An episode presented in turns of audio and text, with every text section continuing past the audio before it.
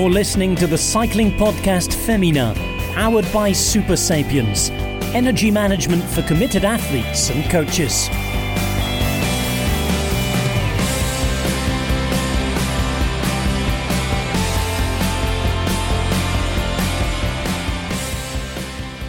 Well, hello and welcome to the Cycling Podcast Féminin. This month we're going to be looking back over all of the spring classics uh, that have been since we last met, and it's del- delightful to be reunited with you, Orla. Oh, because um, oh, thanks, Rose. oh, sorry, Lizzie. well, no, just because. Well, what a welcome back. God. It's, it's all in, it's all in how you say it, Rose. I understood what you meant. I've been I've been listening from afar I've been you full of- beautiful ladies. I've not been able to join in the chat. I keep going to say something and then I realise, oh, I'm listening like everybody else. I'm not in this conversation. Yeah. Well, thank you for clarifying that, Orla. Um, because uh, yeah, me and Lizzie have obviously done a couple of uh, arrives. We did Liège, Bastogne, Liège. We did uh, Tour of Flanders, and uh, Lizzie with Lionel, the return of Lionel to women's cycling, did Paris Roubaix. Um, so I feel like I've seen Lizzie. I've heard. I've heard her opinions heard- on the races, and I'm over much her. of me. I'm not interested anymore. well, it's lovely But to be so, together. Orla, I'm looking forward to hearing. You know, lovely. I'm looking forward to hearing uh, about your your opinions on the races and uh, and how you found the season. How you found the well, it's been just an SD Worx. Um, have just steamrolled it, rolled it, haven't they? Yeah, and we're going to get into all of that, aren't we? Because they have been, I mean, even by their standards, which is remarkable, you know, they came in with a pretty high bar already. And, and even though the peloton feels more varied and more substantial and with more winners or potential winners than ever before, yet their dominance has been remarkable. It says so much about them, doesn't it? Yeah, no, it's absolutely incredible. Obviously, uh, ev no one needs to hear from Lizzie because we've all heard what her opinions are. Already uh, in all these races. Well, um, Orla, do you want to uh, start us off with your news roundup? So it's just going to be an incredibly long uh, list of results, isn't it? But um, I'm, I've really downplayed. I've really not sold it, have I? But yeah, you got a lot to say. Got a lot to say. There's just been so much racing, hasn't there? So I will, I will, for anyone who's missed any of the results, I will fire them your way because even as I was putting this together, I thought, surely I've added a couple of races in. There haven't been that many races since last we spoke, but there have. And the brilliant thing is they have been amazing. So I'll fire through them first. Um, we're going to start off with Gent Wevelgem or Gent Wevelgem, depending on how you say it, which was won by Marlen Reusser with Megan Jastrab in second and Maike van der Duin in third. Tour of Flanders then. I can't believe we're, we're Tour of Flanders. Like that feels like a lifetime ago already. Anyway, Lotte Kopecky took the win there over her teammate Demi Vollering with Elisa Longo Borghini in third. Then we had Paris-Roubaix Femme um, with Alison Jackson taking probably, I don't think it's unfair to say, the most delightful win of the season so far. Katia Ragusa in second and Marthe Truyen in third. And I would say that's probably the most delightful podium. And, and I'm not going, that's not being, I hope, disrespectful to other podiums, but just looking at those three faces were just remarkable. We then had Brabantse Pijl with Silvia Persico of UAE taking the top step there. Demi Vollering in second and Liane Lippert taking third for Movistar. On to Amstel Gold and you will detect a bit of a theme through the Ardennes races because Demi Vollering took the win over Lotte Kopecky in second with Shirin van Anrooij of Trek in third onto Flèche Wallonne. Demi once again at the top step, this time Liane Lippert in second and Gaia Realini in third and Liège Bastogne Liège was won once again by Demi Vollering with Elisa Longo Borghini in second and Marlen Reusser in third. Now, um, we'll be going into what all of those results mean, really, but a few other little bits and pieces. Since last we spoke, a lot of our listeners will probably know by now, but the women's tour um, in the UK hasn't been able to raise the necessary funds that they needed to put their race on this year. And so they've had to take a hiatus at the very least, anyway, for 2023. They are hoping to be back with a race in 2024, so we can only hope for them they can turn their fortunes around. There's two other little bits that I noticed just as I was scrolling through uh, news recently that I thought were really interesting. One being, um, this is reported in Cycling News, which has said that there has been a Kopecky effect on young women cycling in Flanders. Four times more under 18s have registered with Flanders cycling since 2020, which I think is amazing and just worth a note because we talk about um, the power of visibility and that seems to play it out. Another one I loved Amber Neben, did you see this? She won the Pan American Time Trial Championship at the age of 48 and for the fourth time, which I think is just worth a mention in itself. If not, if only rather, just so I can think maybe I'll achieve something still in my life yet, but I probably would have had to been time trialing for 20 years by now. But anyway, um, and in our final bit of news, we have had um, a flurry really of mid-season transfers out of Zaaf cycling. Seven riders to date have now left the Spanish registered team. It all kicked off with the French champion Audrey Cordon Ragot, um, who quit saying that they hadn't been paid or even had their expenses reimbursed in three months. She was picked up, thankfully, by hum- Human Powered Health just in time for Paris Roubaix, her home uh, classic, if you like.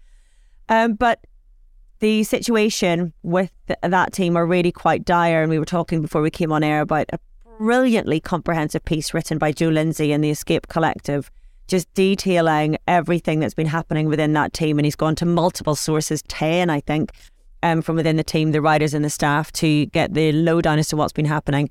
But it ain't good. Maggie Coles-Lyster has also left. Um, and they are now down to the minimum of just eight riders. That's the bare minimum that they're allowed to have as a team. And yet, and yet, and yet, still being invited to certain races. They had an invite to the Vuelta this week, although as we go to recording, we're not sure if that um, will still go ahead. But um, you both have been doing a little bit of digging on this as well, haven't you? Well, um, Lizzie actually caught up with Audrey Cordon Ragot uh, at, and Maggie Coles-Lyster at uh, Paris before the start at Paris Roubaix, didn't you, um, Lizzie? And uh, Audrey Cordon Ragot, of course, there with Human Powered Health because um, she's made a, a, a, transfer over to them. Uh, Lizzie, give us a sense of what the kind of uh, well, you could, well, you'll be able to hear from the audio, um, kind of what the emotions are, but you know, give us a sense of what you you could tell on the ground there. Well, it's hard to cast our minds back that far almost, but actually, with, a few days to go, almost, Audrey didn't know that she was going to be at Paris Roubaix. So she'd, it had been reported that she had, her and Lucie Jounier had left Zaaf Cycling. Um, and there was a bit of a problem around mid-season transfers with the UCI. Um, the UCI actually allowed an exemption in this case um, in order for her to move to a women's world tour team before the the normal transfer period, which is July July the first. Um, and it all happened very very quickly. That she uh, got the contract with uh, Human Powered Health, signed it, and was actually able to be at Paris Roubaix. You know, she sort of had the bike and the kit for a day. Um, amazingly, they managed to get the kit turned around with the tricolore jersey in time. But it was it was hugely emotional for her because she'd been on this massive roller coaster you know, didn't think she was going to be racing for months and then suddenly was here.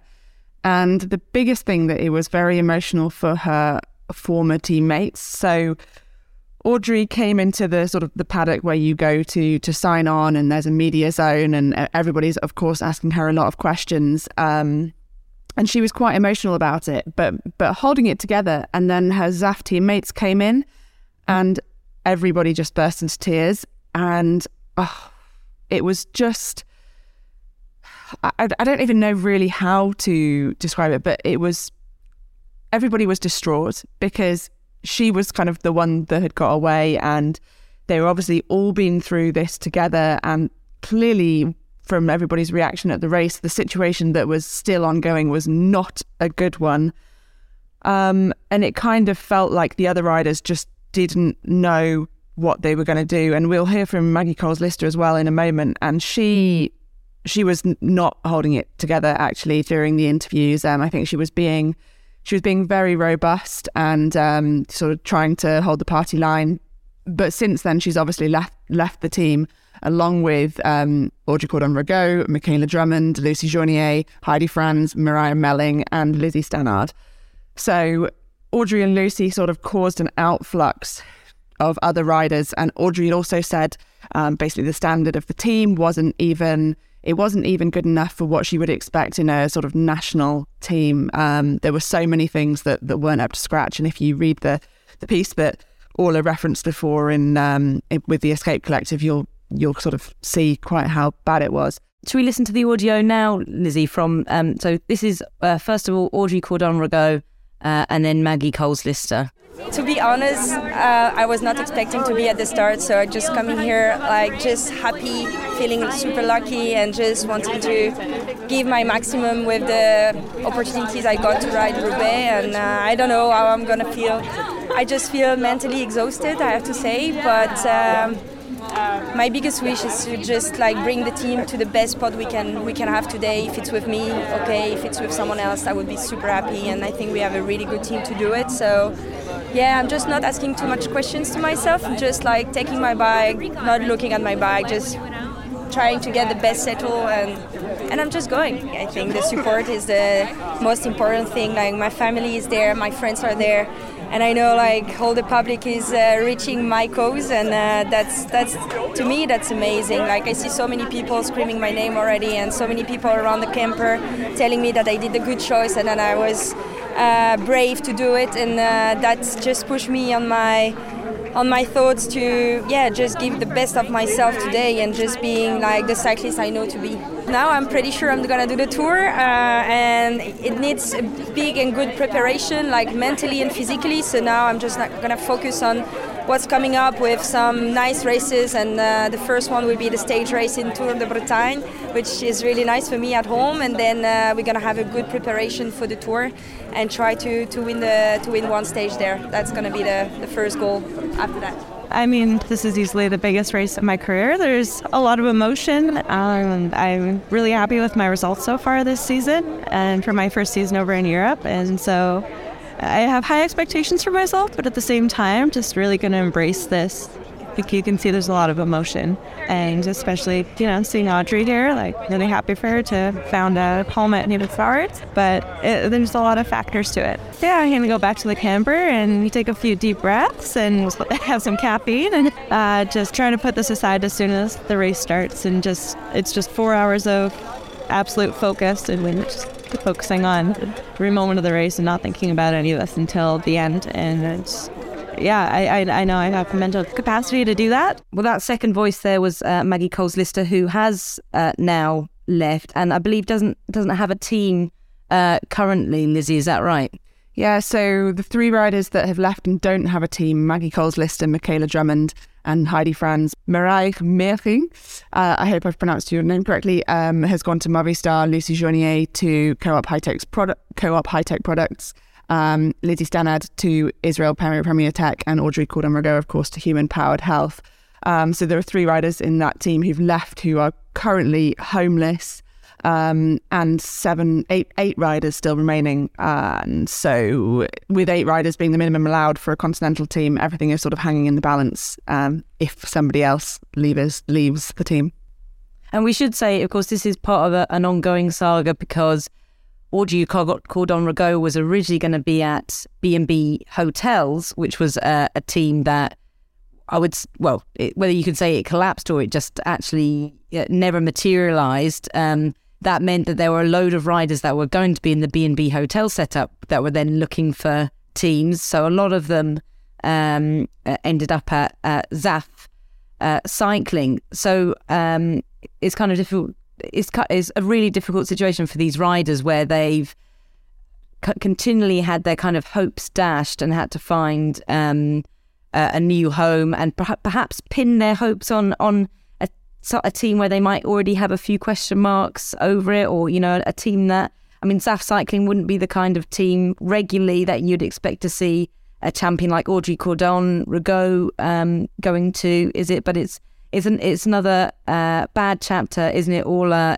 uh, in terms of the state of the stability uh, of cycling, the business of cycling, isn't it? It's just so depressing, and it, it just shows how difficult it is to establish and run a women's cycling team. And and I think there has been maybe a bit of a fear, or maybe that's just my fear, but that women's cycling was seen as an easy way to own a sports club, a sports team, and it's an easy way in, and you get big bang for your buck in terms of the exposure that you might get, especially now with the Tour de France Femmes and whatnot. We look at the likes of Paule Ka coming in, and I remember speaking um, to the owner, and he was very much giving me the vibes that he really actually wanted to own a men's cycling team and he couldn't afford it. So he thought the women's cycling was an easier, cheaper way to do it. But it's really, really difficult. And the problem is, I just feel like we still don't have those safeguards in place for the riders and the teams. We don't have those checks. You know, in that piece that we're talking about, a lot of the writers seem to have suggested that they were surprised, really, that Zaaf had been given a license to begin with. What are these checks that are done? What are the financial guarantees that are given? You know, they talked about having a four million budget over a couple of years, but what's what's backing that up? You know, what where does that come from? Because that can't just disappear. And so I feel like we've moved on so much with women's cycling. Of course we have, and we've got to celebrate that, but we've got to be really careful. I don't even think this is about we get the likes of Patrick Lefevere saying we're trying to grow the sport too quickly. I don't really think it is that in this situation. It's more that we're not being professional enough. And I say we, I mean the governing body, really. The UCI is not treating this as seriously as it should be treated because if they were, they would have learned from Paule Ka. We would have learned from B&B just a few months ago. And we wouldn't be in a position whereby riders have not been paid for months of racing. They've they've raced for months. They've had some of the biggest races in the calendar already. I think I think part of it is with being a continental team, the checks are different to being a world tour team. Um, and there is so much more documentation that needs to be uh, given to the UCI if you're a world tour team.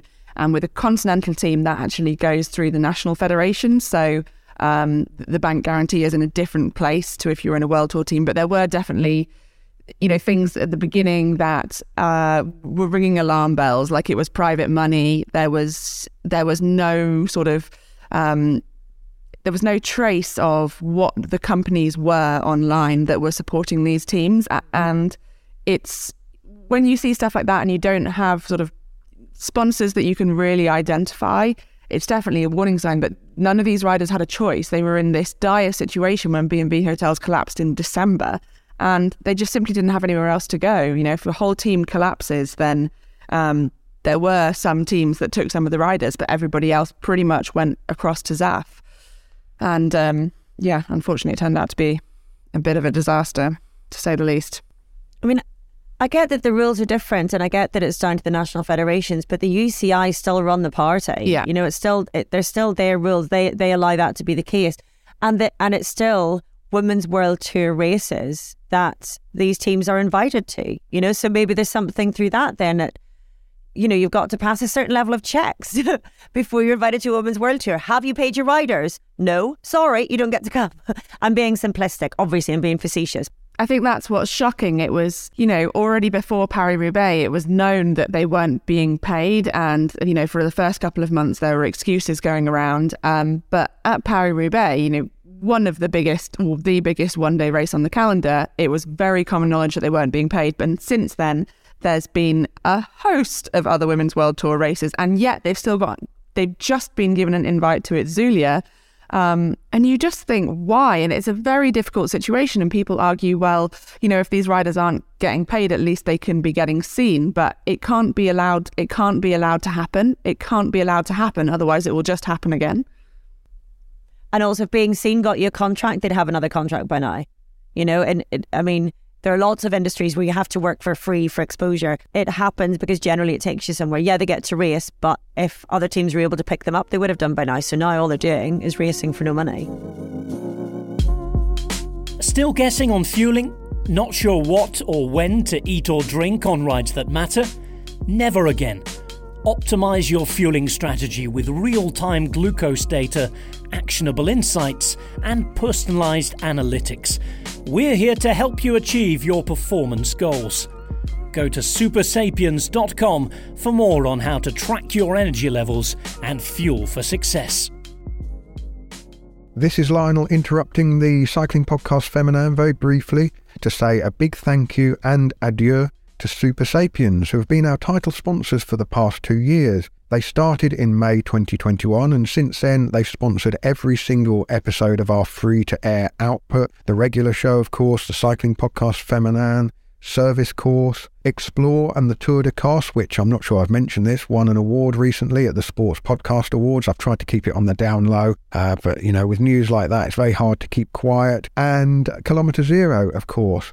In fact, everything you've heard on the free feed has been sponsored by Supersapiens, and we wouldn't have been able to produce that content without their support. So we all want to say a very big thank you to everyone at Supersapiens, but especially two of the company's founders, Phil Southerland and Fitzalan Crowe, for their support of the cycling podcast over the past two years. The deal has come to an end, and so we go our separate ways, but we will consider Supersapiens friends of the podcast for life, and we wish them every success in the future.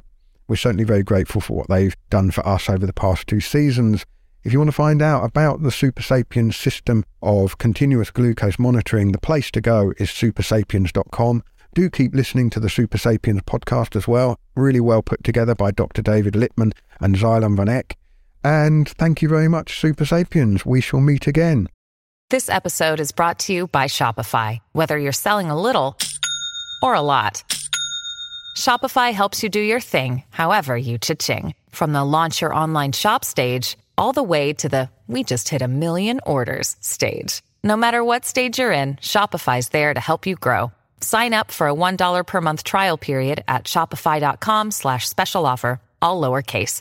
That's shopify.com slash special offer.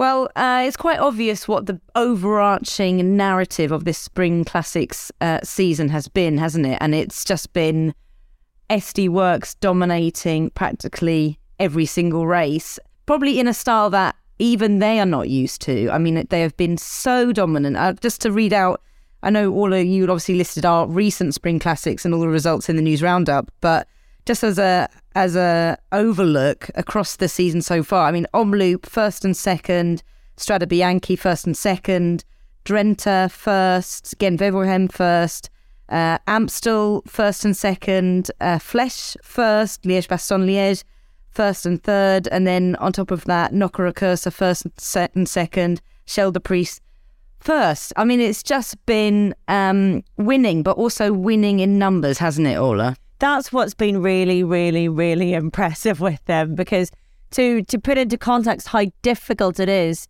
to get a podium one two. If you look at any of the one day races, Trek are the only other team who've managed that in the whole of the season, and yet they've done it in the in the women's world tour one day races. They've done it five times with two riders on the podium, and when they have two riders on the podium, one of them is on the top step. You know, and it's that and, and not only that but it's the different combinations of riders that they've had. It's not just the same two dominating you know and it is just it's just so incredible. And i think it's down to a number of things obviously. It's always down to a number of things. Um, the team are gelling very well together but Demi has obviously taken a considerable step up this year from what was already a high level already but her her delivery this year has been absolutely remarkable but also, we've got to note that Annemiek van Vleuten has so far not been the presence that we would have expected her to be. And by her own admission, has not been as explosive. She doesn't feel as great, she says.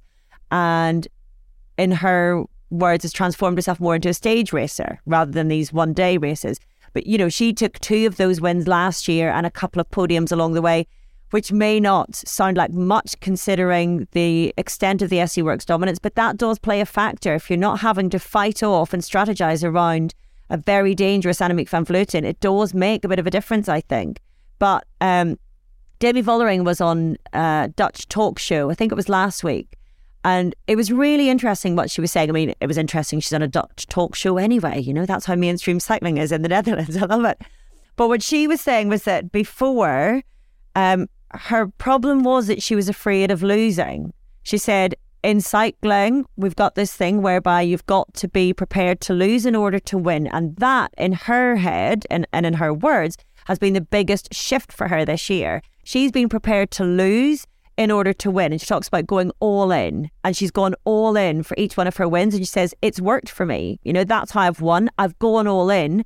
And of course, with all of that comes confidence. You're not risking so much anymore when you've won as much as she has already. So I think there are a number of factors at play there. You both had said on the, or maybe, I can't remember which one of you said it, on the Liège Bastogne Liège Arrivé, that I think it was you, Lizzie, saying that SD Worx maybe aren't as far ahead as it looks on paper. And I'm really curious about that because they are in practice at the minute almost unbeatable, aren't they? Yeah, and it's interesting what you were saying about fear of losing because I think that some other teams still have Mm. that. Um, and instead of just doing their own tactics, they're still kind of looking at SD Worx. And there's a couple of particular examples actually, both in uh, in Brabantse which actually is one of the races that one of the only races that Yeah. wasn't won by SD Worx, and also in Amstel Gold because actually I think Canyon SRAM is one of the biggest teams that is able to okay so Trek Segafredo is probably the team that is really most able to contend but I think that Canyon SRAM is the team with the biggest sort of unrealized potential. I'm not going to say untapped potential because I actually think that they've been racing very very well. And I think that there were a couple of moments in both Brabantse Pijl and Amstel Gold where the same thing happened where you know one rider had done a, done an attack and I was just saying okay right the other rider's just going to counter and going to go now. And actually because they've got the numbers they they might pull this off. And the first rider went and then there was just this hesitation from the second rider and I was screaming at the television. I think that that is due to the hesitation of them thinking about other people's tactics rather than just focusing purely on their own tactics. If you are always like, oh yeah, but Demi Vollering's still there and she's not attacking. You know, if you, you've just got to completely go for your own tactics and you've you've got to beat beat a team tactically if you can't beat them on strength. You know, of course, SD Worx have, have basically bought in Lorena Wiebes this year, and so that's brought them a lot of wins that they maybe otherwise wouldn't have had. Um, and that's part of the reason why they've been so dominant. But it, it also gives the rest of the peloton also a fear that they didn't used to necessarily have the fear that if it all came back together in one, you know, in a bunch, uh, you know, some of the other teams would be thinking, oh yeah, we probably have the best sprinter, you know, someone like Norsgaard. Um, or Charlotte Kool might be like, oh yeah, we, uh, you know, we have a very good sprinter um, among our ranks. But I think now because of them having Lorena Wiebes, the te- other teams also can't afford to let it just all come back as to be a bunch kick either. So you know, it's the races have got to finish in, uh, you know, in A different way. reduced groups. But in all of those reduced gr- groups, it seems like SD Worx have always got the strongest riders in those groups as well. But I don't necessarily think they're always going to win the sprint. I mean, if you look at Gent Wevelgem, um, it was Megan Jasperat Drab who was second, Maike van der Duin who was third, and of course, if you look deeper into that race, um, there was a crash in the, in the group behind Marlen Reusser, who was away leading the race, where Lorena Wiebes basically took out her whole team, and that is probably part of the reason why her or Kopecky weren't on the podium. But you know, we look yeah, back took to out UAE. their whole team, but they still won that race, though, They, didn't well, they? they, I they took out their whole team in the chase group that was about two minutes behind the leader. So that's Yeah. that's why to add some more context. But you know, when we look at these sprint races, um, you know, De Panne, for instance, which we talked about in the last episode, um, Pfeiffer Georgi won. You know, and that was another tactical move by DSM. So other teams are getting closer. Um, Trek Segafredo, they were close, of course, in Liège, Bastogne Liège, and we have to remember that they're missing some of their best riders. Or Lizzie Deignan has literally just returned from her from her second pregnancy, um, maternity leave. Um, Ellen Van Dijk is on maternity leave. They are missing the power of Brodie Chapman, who was absolutely on fire at the beginning of the season after uh, breaking her sacrum. Um, Taylor Wiles, who's usually you know a very very faithful domestique, has only done one race, which she didn't DNF'd in after a bad crash at Ronda van Drenthe. So Trek Segafredo are, are pushing them as well, despite not having their top team there. So when you watch the races, there is a lot more going on, and teams are nearly breaking them, and teams are f- finally thinking after we, you know, had this Ronda van Drenthe where we were very disappointed that the teams hadn't really stepped up and challenged SD Worx.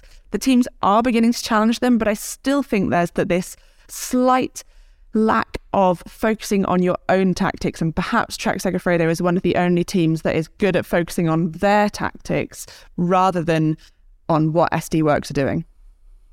Well, we're going to talk a little bit later on, of course, about the the races where they they didn't where SD Worx didn't win. Obviously, Paris Roubaix being um, uh, being the big one, but um, just to give a, a, little bit more kind of um, applause to Demi Vollering this year because it it has been just a, a standout uh, performance, hasn't it? I mean, we we kind of every year I feel like we say, oh, this has been her breakthrough year. You know, her results are kind of showing it, but I mean this is where every single time she's lining up on the start line, she is the favourite, and most of the time she has been then uh, proving that that is that is rightly so. And it was so interesting. The manner in which she has won for me has been so incredible because it is, and it will be down to that losing that fear of losing, uh, like you said, Orla, because I think last year, seeing when she kind of picked up seconds and thirds, like in uh, Amstel Gold Race, she was making the moves slightly too late. So I wonder if, as much as it's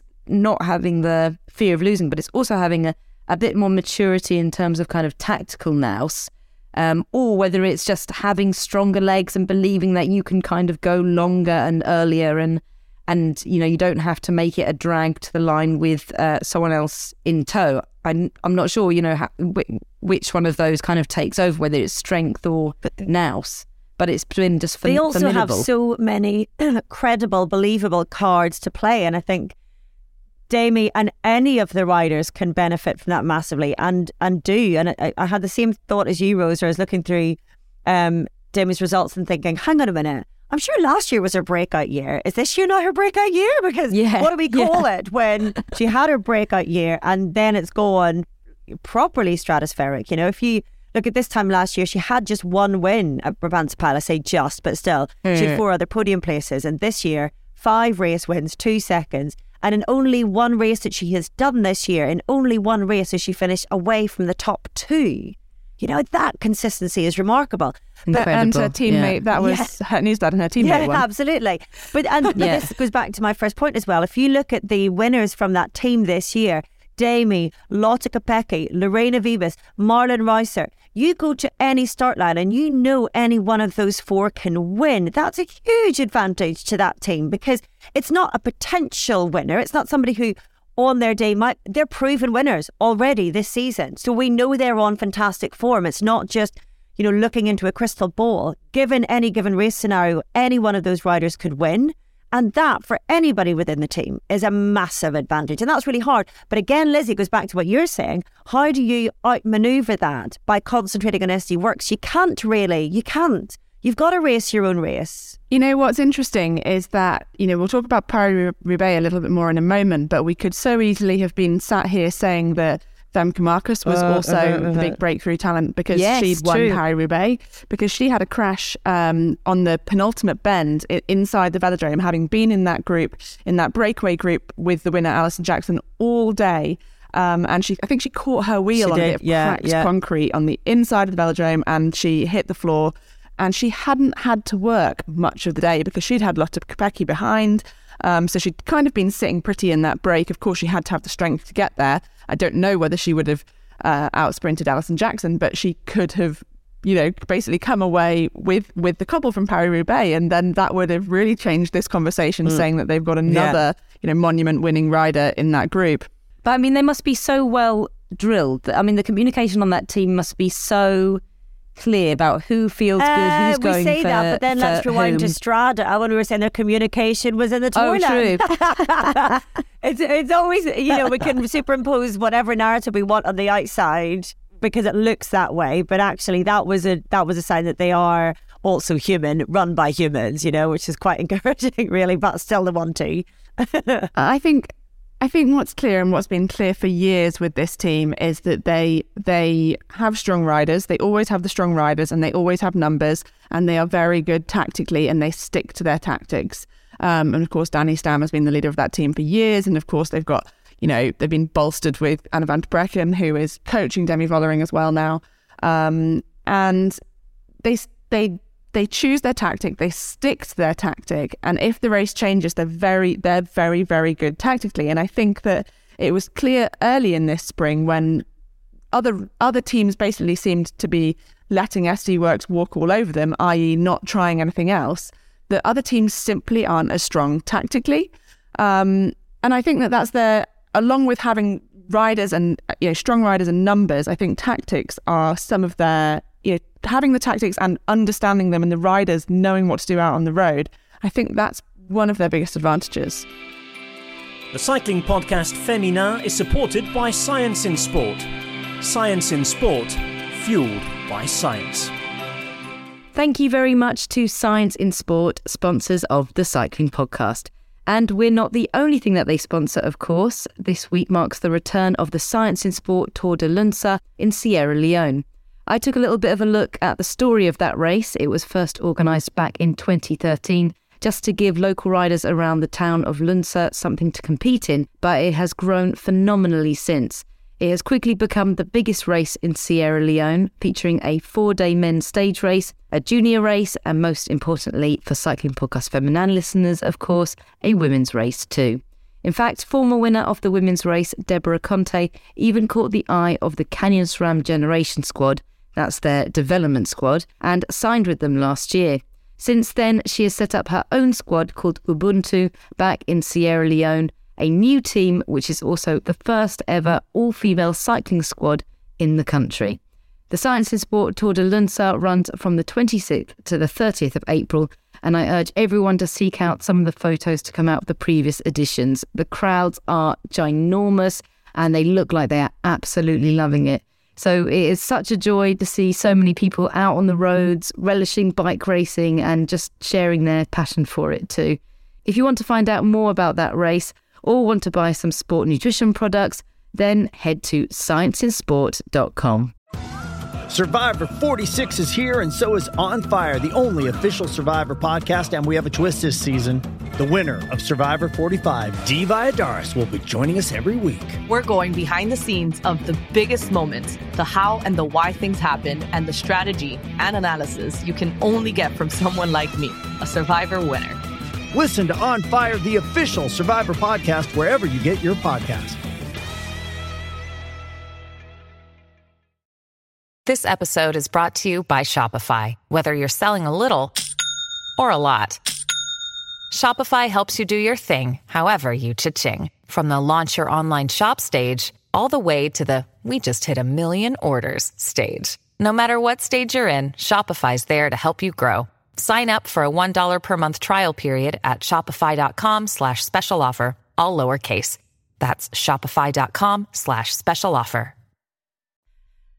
Well, we mentioned a bit earlier, of course, Paris-Roubaix, which was uh, one of the only races where SD Worx didn't have their way. And Lizzie, you were on the ground at Paris-Roubaix, and I mean that is the best race to be a spectator at. Tell us about, you know, how did you enjoy being a spectator at that race? Oh, it was such a long time since I'd been to a race. I think it just reignited my passion for racing at a time when I personally was, you know, hacking away with hacking away with uh, training that didn't really seem to be going anywhere. Um, and the atmosphere is just like nothing else. We were cobble hopping. We very nearly didn't make the finish on the first day. So we decided on the second day that we were going to, you know, play it safe and we definitely make the finish. And we had two hours to get from the Arenberg Forest to the velodrome. And again, we very nearly didn't make the finish. So um, our day was almost as exciting as the races.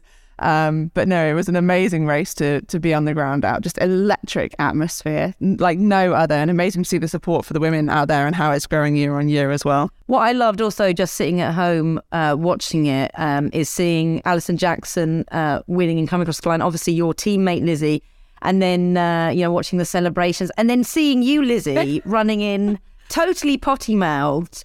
Uh, on uh, on the international um, broadcast, uh, swearing, uh, hugging, and I did see that you had your um, recorder in hand.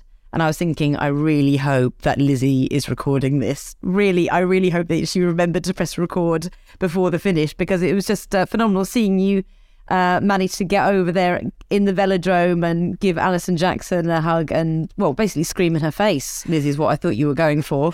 You know, it's funny. I was I was on the I was inside inside the middle of the velodrome where all the media are, and I was on the side where they come in. So they come in and they do a, a lap and a half, um, and you don't quite know whether when they come in they're actually going to be together or not because the gap between the break and the peloton was so so so small. And um, so and there's also a bit of a delay. So I thought, okay, when they arrive, are they actually going to be together? Are they going, going to have been caught? And they came in, and Marta Lach came in first wheel, Alison Jack- Jackson came in second wheel, and I just went absolutely berserk. I ran to the other side of the track. I started screaming, "Oh my goodness, she's going to win! Um, she's going to win!" Uh, I think my husband was there, and I was saying, "Take a photo! Take a photo!" Yeah, I did wonder. Yeah, when I was listening back to your audio files, I did hear "take a photo." And I was thinking, "What is that?" Because I, I, like, I was sense. just convinced she was going to win. I thought, well, out of this group, she's she's the strongest sprinter. Of course, she's been doing a lot of work.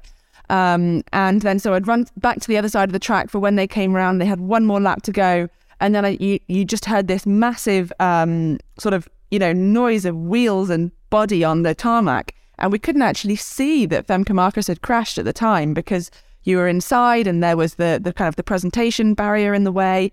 Um, so I didn't know what had happened, but then I saw this flash of pink come round, uh, and AJ Alison Jackson started her sprint, and yeah, rode across the line first, and I just started running around the velodrome, try, trying to get over to her.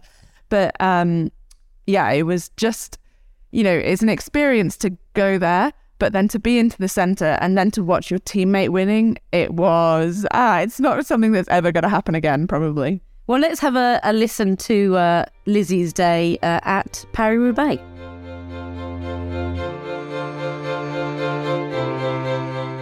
Grace Brown, FDJ Suez. Yeah, I don't think it's um, possible to have any expectation about how Paris-Roubaix is going to pan out. But um, yeah, I know from last year uh, that it's all about having the least bad luck that you can have. Um, and obviously, you need to be strong on the cobbles, but I think you just have to keep fighting. And um, hopefully, I can find myself there in the last hard cobble sectors and see if I have an opportunity to make a difference somewhere.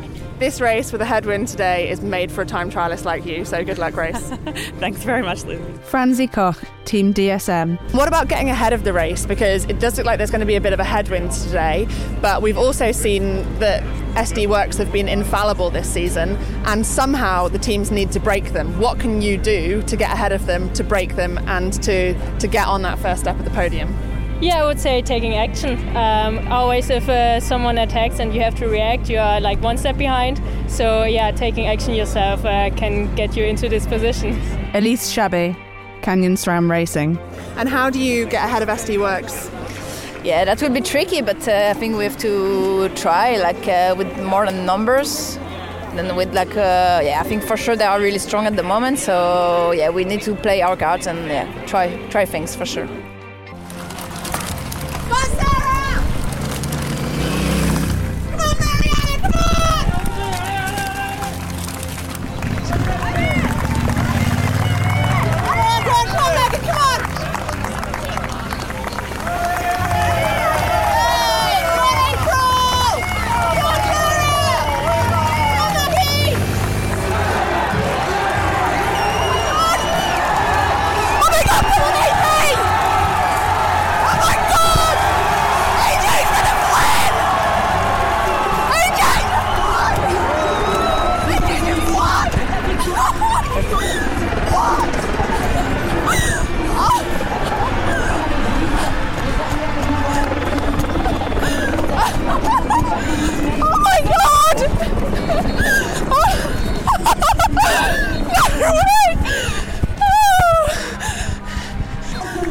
I need to get to her. We can't go there. Watch my teammate. AJ! AJ! AJ!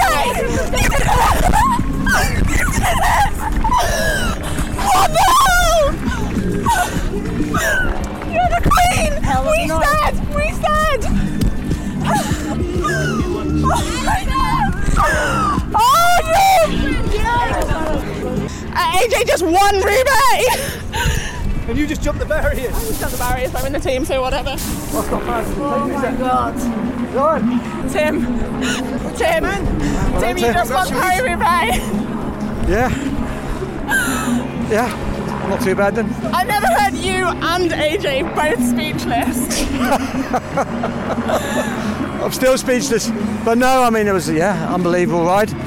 We, we sort of thought we'd try and get somebody in the early break, and sometimes it stays away, but I didn't, honestly didn't, but thanks, you. I didn't think, yeah. It was so 10 seconds, 10 seconds, 10 seconds, 10 seconds, 9, On 12. sector two, I mean, it was Yeah. in sector two. I actually wrote in my notes break of being caught yeah, and deleted and- it. Yeah, unbelievably. So, uh, yeah. Oh, I mean, I spoke with AJ before the race and I said exactly Yeah. this. Got to go away, got to Yeah. get ahead of the race. Yeah. And like, we, she just did exactly the same thing Yeah. that what we were speaking about. It was perfect. But then she was so strong. I mean, really, from, it was she kept that breakaway most of the time as well. I Yeah. saw most of the sectors she was trying. I just wanted for her to be able to get to the stadium and you're sprinting for the win and in front of the other ones because then you're lost. So I said, this work because whatever you do, at the end of the day, you can sprint. Uh, so yeah. Incredible. I was worried she was doing too much on the front. No, no, no. she We, was the we I said that strongest. finally she had to because we didn't have anybody coming up from behind. So other people had riders in behind. So we, yeah, she had to. Uh, but yeah. Uh, Amazing. I'm, yeah, I'm in shock. Incredible. Well, I should say thank you very much to uh, our producer Will for uh, slicing around uh, the sweary bits um, I don't know in that what you're recording of talking about, Lizzie. Rose. Watching the videos, but it was a it was a great listen, Lizzie, because it's just so great to hear like the enthusiasm and the atmosphere and uh, the adrenaline um, going, and then obviously you know getting to hear the inside line from Tim Harris, who is your um, uh, DS as well, um, about uh, this remarkable um, a non SD Worx win, uh, which is is fantastic. But it was interesting, Lizzie. Also, you know, you you talking uh, at the beginning there uh, to a few other riders and asking them the question, you know, how do you beat SD Worx? Uh, and a lot of them, their answer was, you know, get more numbers or get ahead of them. And obviously, that's much easier said than done, isn't it? Yeah, a race like Paris Roubaix is one of the only races where getting ahead very early can pay off big time. And, and, you know, that's really one of the tactics that you do want to do. And clearly that did pay off today. And everybody, everybody knew that. And most teams put a really strong rider up there. I was actually, you know, I'm going to go back to SD Worx, but I was actually really impressed with Lotte Kopecky. I spoke to her after the finish, and um, you can hear that on the the Paris Roubaix uh, Arrivée podcast. Um, and, you know, a lot of people probably would have expected her to maybe try and make it across and go for her own chance. She won this, the sprint from the group behind. Um, and she was very much of the mindset, well, I had Femke Markus up there, you know, I wasn't going to move. I'm not going to chase. I'm not going to do anything. Um, and I just, you know, I, I really, I really had a fondness for Lotte Kopecky after speaking to her in the velodrome after, after the race. You know, also she was absolutely freezing cold. Her lips were nearly blue. Um, she'd gone onto the podium to take the Women's World Tour jersey, and she still had the time to speak to me um, and give me a really interesting interview. So uh, yeah, just uh, going back to some more SD Worx love here. Actually, sorry. Um, but I mean, Orla, it's a great example of, of trying, you know, SD Worx still may have the strongest riders, but there are ways of, of manoeuvring around them, aren't there? Yeah, and do you know what I loved about this more than anything? And I, and I said this in our post race coverage on on um, the breakaway as well. Just how much of a life lesson this is, you know, and, and we love to use sport as a lesson to people and to take something from sporting victories or sporting defeats that we can apply to our own lives. And the fact that Alison defied really racing convention in so many ways to be able to take that win to me Yeah. gave me a feeling in the in my gut that was so deep and strong. I just I was screaming for her because you know never having been a racer, right? I come to road cycling and ask the same questions as everybody else that you're you know when you're watching from home and you've never actually ridden in a race, which is okay, there's a breakaway. Why do you bother going in the breakaway? It's only going to get caught. That's one. Secondly, why is the breakaway always caught though? Why can't they stay away? That's two. Uh, if you're on the front of the breakaway and you're about to get caught, why are you allowing yourself to get caught? Stop pissing around, dicking around. Why is nobody trying to push on on the off chance or in any chance that you might win? That's another. If you're the one pushing at the front, you're not going to have the energy for the sprint. All of those, she just took the rule book and ripped it up and threw it in our faces. She's like, no, uh, I'm going to do it this way and we'll see. We'll see if you're right or if I'm right and we're going to have a lot of fun along the way. And I loved that she won like that. I absolutely loved it. And I also loved, um, I ended up having um, Bitterballen with um, Alison Jackson in Amsterdam the Sunday after that. So she'd been racing. What was the What was the week after Pirate Bay? I've forgotten already. Anyway, um, and she was going through Amsterdam to go off to Pan American Championships, and myself and my friend took her out for a bite to eat. And she was saying how, first of all, she was overwhelmed by how many people in the peloton were messaging her congratulations and saying like they were genuinely delighted for her. But I also loved how she said that she sent a message to Katia and to Marta, who'd finished second and third. And said to them, I really hope you're proud of yourselves. I hope you're enjoying this and you're taking all of this in because what we've done, what you've done is incredibly special.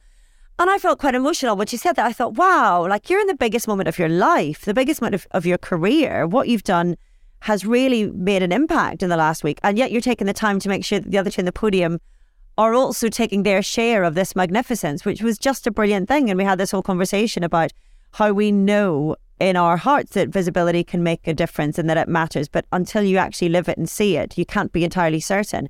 And the way that she won and the attention that she's gotten and the little girls who've approached her, you know, and, and waiting outside her bus now to get pictures and to get selfies and everything, just is evidence of, of what we say that these things do matter. And, and for all of those reasons and so many more, her win was just absolutely delightful. It's delightful. It feels like they're the ones that will stand out SD Worx wonderful for all their dominance. It would have been a happy podium, I guess, you know.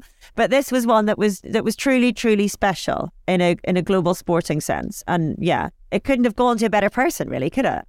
Yeah, it was a fantastic win, but also I think it kind of marked a sea change in terms of attitude in the peloton. That oh, you know what, SD Worx don't have to just come in and uh, and win this. We can you know work in another way. We can kind of club together because a lot of a lot of the fact that the reason that Alison Jackson won there was because there was a bit more allyship in that breakaway between the teams. Um, that they were not everyone. I mean, admittedly, not everyone was working in that breakaway. Were then Alison Jackson was certainly doing a lion's share there, but um, there was definitely a sense of you know if we want to beat them, we're going to have to work together. I think that that has. I don't know whether it's a confidence thing in the peloton um, since then, or whether it's just you know people trying to think uh, outside the box, or whether it's as the season's going on, you know, there's been fewer opportunities to get the win. So, you know, riders are taking more risks or, you know, doing things that are more daring. But I did think that that Paris Roubaix win in such a spectacular fashion then did kind of change the face. Well, I mean, it didn't really change the results at the end of it, but you know, it changed the the way in which the races were raced. Lizzie, what did you kind of reckon to reckon to that? Whether that was a confidence thing or a tactical thing? I felt like it was a bit of a reaction to to Ronde van Vlaanderen, and there were so many teams that were really disappointed with that, and who were just immediately mm. out of, um, you know, any kind of race possibility, you know, any possibility of any race result after the Koppenberg. Um, and I also think that you know Paris Roubaix incites that kind of racing. Um, everybody knows that there is a chance in this race and that anything can happen. Um, and basically, no team really ends up with numbers because people crash. and so if you've got somebody ahead, it's always going to help. But um, yeah, for me, for me, it was a very poignant moment. Um, I definitely, I definitely needed the inspiration that Alison Jackson gave me. I'm so glad. I love that. Well, Paris Roubaix, it wasn't the only race that SD Worx uh, didn't win, but certainly in this uh, last month since we last uh, all spoke, um, it was the only big uh, classic that um, they didn't win. But also uh, Brabantse Pijl. I mean, that's that's a smaller race, but we saw a win for Silvia Persico there, and that was actually uh, one of the only examples where Sil- where someone beat Demi Vollering. Demi Vollering was pushed into second place there, wasn't she? Um, a remarkable f- performance from Silvia Persico, someone who uh, we kind of first saw at the Tour de France Femmes uh, last year uh, make her, uh, well, talking about breakthroughs every single year, aren't we? But um, she really did kind of uh, appear on the scene there at the Tour de France uh, Femmes. But she kind of outgunned Demi Vollering there, didn't she? Of that was actually like a a mano or mano, or as Lizzie would say, womano, uh, womano um, victory for Persico over Vollering. Yeah, I think what's really good like that is it gives a bit of hope, doesn't it? It shows that Demi can be beaten, and that really matters. Even if we have, you know, the next five races that Demi takes the start line of, um, gets her gets herself into a race winning position and wins. The important thing is that other teams and other riders know that she can be beaten because that affects the dynamics of a race, doesn't it? It means that you keep fighting because you know that can happen. And certainly for Persico and UAE, they've got personal experience of that. Um, and what's interesting as well, I think, with SD Worx is the races in which they have been beaten. They've not been beaten by any one particular rider or any one particular team. So they don't have a stranglehold on the whole peloton, or the other way to look at it, I guess, is that no other one team has managed to crack them as yet. Um, but they're there and thereabouts, you know, and they know that different kinds of riders can beat an SD Worx rider on the day.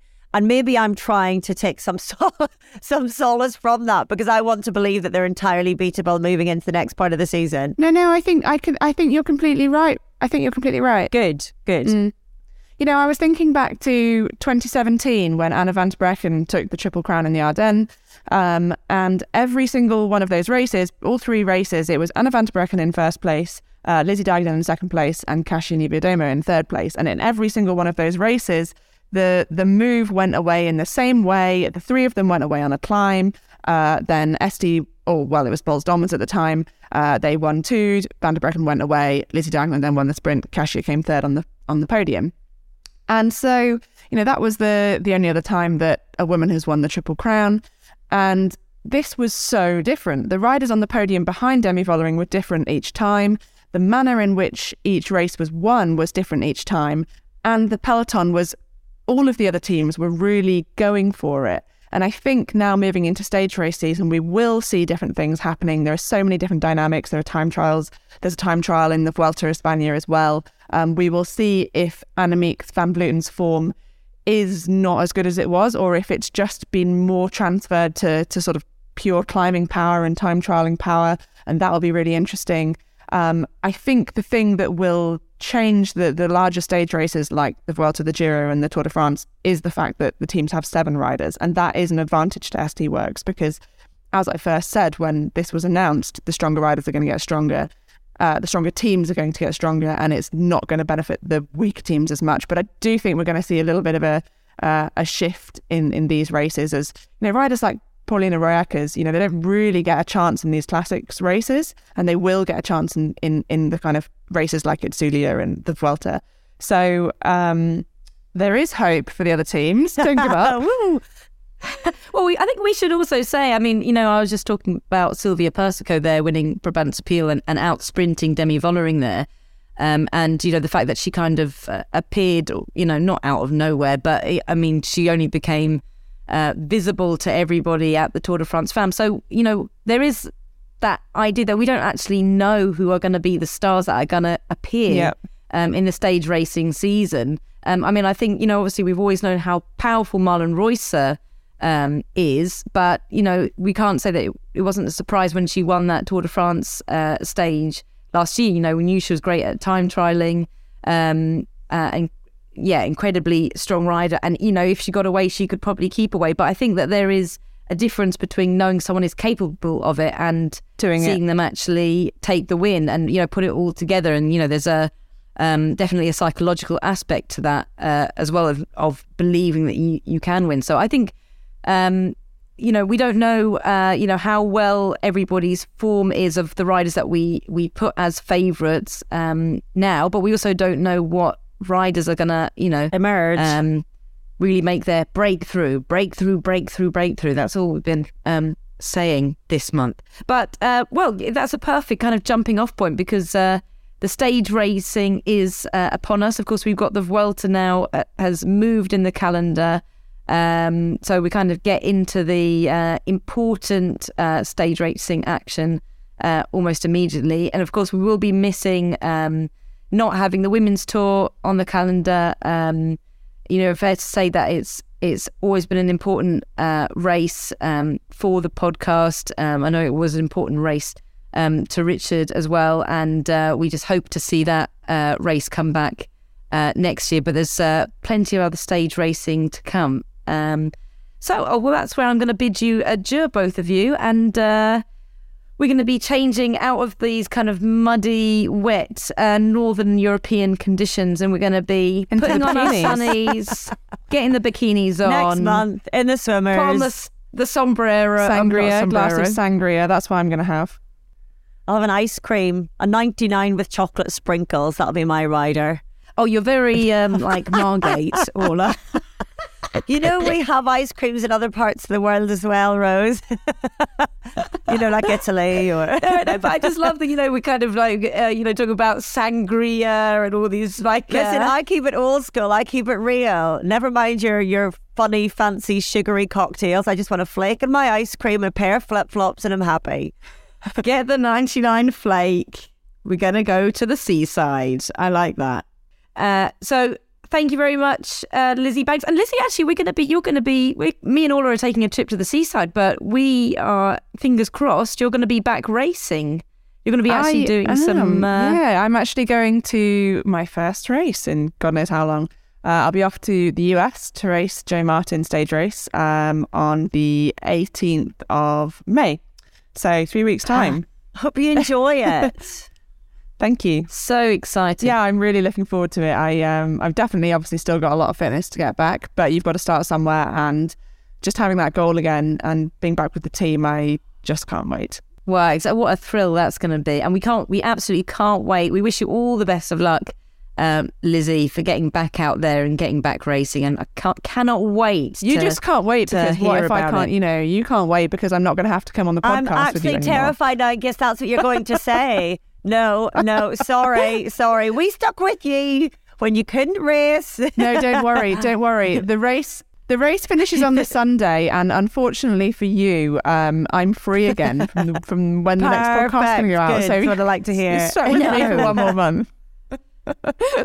What crushing news for us, uh, and all of the listeners are going to be totally crushed to hear that you'll be joining us again, Lizzie. No, thank goodness we're not um, losing you from our uh, our little team, but we, you know, we are we're like uh, mother birds, aren't we? All are like watching our little one fly the uh, jump out of the nest. But it's like I always say to my daughter, as long as you enjoy it, as long as you have fun, that's the main thing. And that sounds ridiculous to say to a professional athlete, but I know that the journey you've been on has been so hard. I genuinely hope you just have fun, that you're able to enjoy it again and get that feeling back again, because that's that's what it's about, really, isn't it? Thank you. I think it's going to be type two fun, but uh, but I I am looking Yeah. forward to it, and I'm a big lover of type two fun, so that's fine. Brilliant.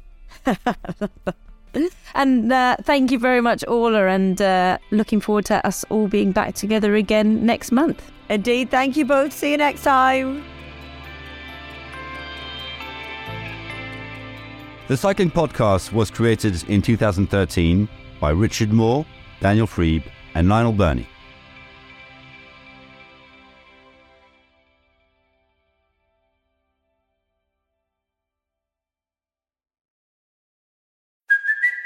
It's Kaley Cuoco for Priceline. Ready to go to your happy place for a happy price? Well, why didn't you say so? Just download the Priceline app right now and save up to 60% on hotels. So, whether it's Cousin Kevin's Kazoo concert in Kansas City, go Kevin, or Becky's Bachelorette Bash in Bermuda, you never have to miss a trip ever again. So, download the Priceline app today. Your savings are waiting.